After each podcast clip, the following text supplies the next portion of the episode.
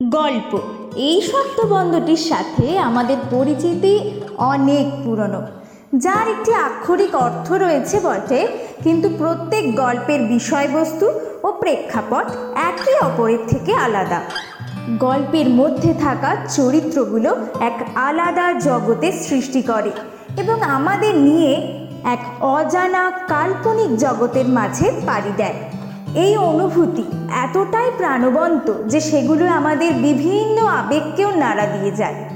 গল্পের রচনা শৈলী আমাদের এমনভাবে আঁকড়ে ধরে যে আমরা বিভিন্ন রকম ভাবাবেগের দরুন নতুন নতুন গল্পের প্রতি আকর্ষিত হই।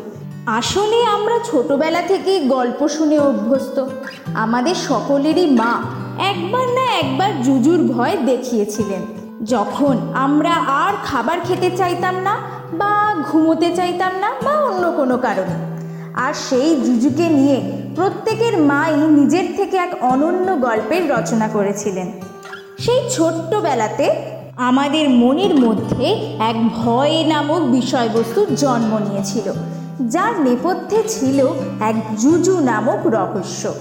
আমাদের পাঠ্য বইয়ের অন্তর্গত বিভিন্ন লেখকের গল্প পড়ে আমরা বড় হয়েছি। কেউ কেউ আবার নিজেরা লাইব্রেরি থেকে বই নিয়েও গল্প ও উপন্যাস পড়েছি। সবই কিন্তু এই রহস্যের তাড়নায়।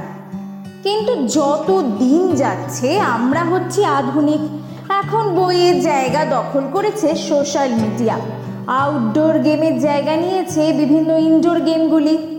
তবে মাধ্যম পরিবর্তিত হলেও গল্প পড়ার ঝোঁক যাদের আছে, তারা ঠিক নিজের চাহিদা কোনো না কোনোভাবে পূরণ করছে।